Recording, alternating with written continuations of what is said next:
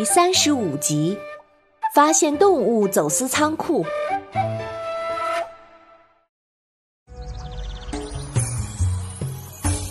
Hello，大家好，我是你们喜欢的安娜妈咪。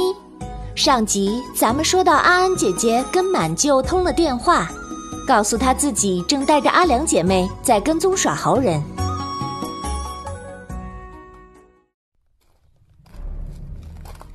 随后，他们跟着耍猴人拐到了一间大厂房门前。耍猴人进去后，就警惕地把大铁门“咣”的一声关上了。阿良悄悄绕到厂房后面，用风术控制凉帽飞到厂房顶上，小心翼翼地往下面看。厂房里停着一辆大货柜车，他飞过去，斜着往车里看，车上放着一堆大大小小的笼子和箱子，里面有白鹭。居然还有黑脸琵鹭和孔雀，几只猴子叽叽喳喳的边训话边粗暴的给他们喂食。阿良心中一惊：“啊，天哪！这里居然是一个动物走私仓库！”猴子们似乎发现有人，转身看向阿良。阿良赶紧躲到车背后。这时，耍猴人急匆匆的走出来，上了车，发动引擎。厂房的大门自动打开，装着一群珍稀鸟类的货柜车开出了厂房。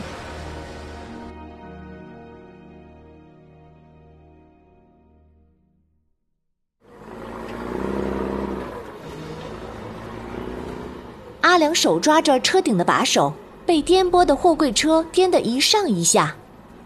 出了厂房，阿安姐姐和阿妹看到阿良也在车上，拼命的往外追。刚好一辆公交车到站停了下来，安安姐姐急忙拉着阿妹挤上去。这时，安安姐姐看到阿满也从车前面跑过去，于是焦急地拿出手机拨满舅的电话，那边却一直忙音。安安姐姐失望地叹道：“哎，这个阿满。”阿妹紧张地望着前面时隐时现的货柜车，忍不住跑到公交司机那里说。司机叔叔，能不能开快点儿，追上前面那个大的货柜车？司机师傅回头扫了一眼，原来是一个小女孩。她笑着说：“呵呵，小朋友，快回到座位上坐好啊，安全第一。”叔叔，前面的车上有坏蛋。哦，有坏蛋。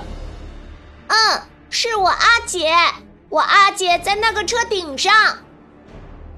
司机看了看前面货柜车的车顶，什么也没有，于是不耐烦的劝告说：“你家大人呢？小孩子不要瞎捣乱，你这样很危险，快回到座位上坐好。”安安姐姐正在反复的拨打阿满的手机号码，对方手机一直传来“嘟嘟嘟”。您拨打的电话正在通话中。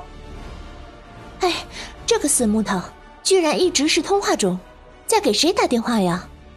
此时的满舅也正一边跑一边给安安拨电话，电话也一直占线。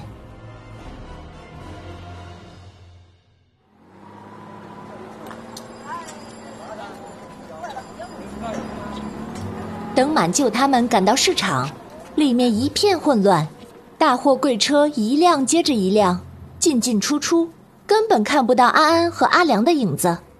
阿古爷爷用鼻子嗅了嗅，这里没有安安和阿良的气味，他们可能已经走了。满舅拨电话的手指停住了，这时电话响了，正是安安。哎，你个死人头，赶紧上高速！耍猴人开着大货柜车上了高速，阿良也在车上。哦，满舅跟阿古爷爷说。耍猴人开货柜车上高速了，我们快过去吧。他们跑到停车场，满舅开着他的吉普车，一路按着喇叭赶往高速公路。安安给他的手机共享了定位，显示有两公里的距离。满舅加大油门，一点点靠近了。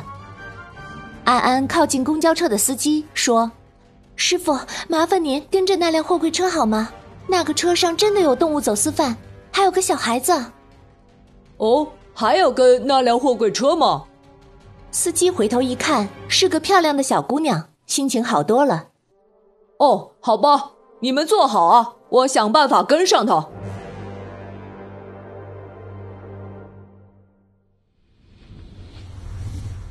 此时的阿良正快速飞着，跟着货柜车。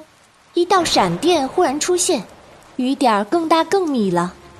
阿良将身子探到开得飞快的货柜车窗边，看到里面一个个小的透气窗里，似乎有一只受了伤的白鹭昏昏沉沉的在笼子里。阿良试着用风雨跟他们打招呼：“咕噜嗨，咕噜嗨。”白鹭隐约听见，慢慢的抬起眼皮看向阿良。阿良惊讶的差点出声：“啊，居然是琪琪爸爸！”货柜里那只黑脸皮鹿也听见了，孔雀也听见了，都纷纷睁开眼。窗外，两只看守的猴子正在酣睡。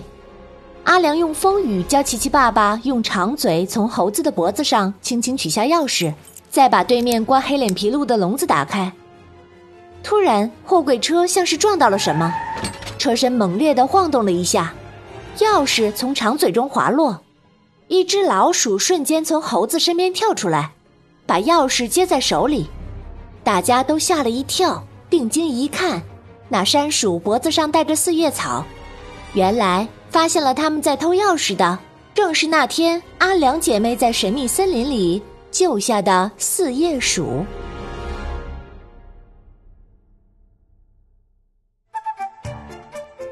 小朋友们，四叶鼠会把钥匙还给阿良吗？还是会叫醒看守的猴子们一起抓住阿良呢？下集告诉你哦。本故事由安娜妈咪改编自胡梅林童话小说《会飞的小凉帽》，华侨城文化集团与喜马拉雅联合出品。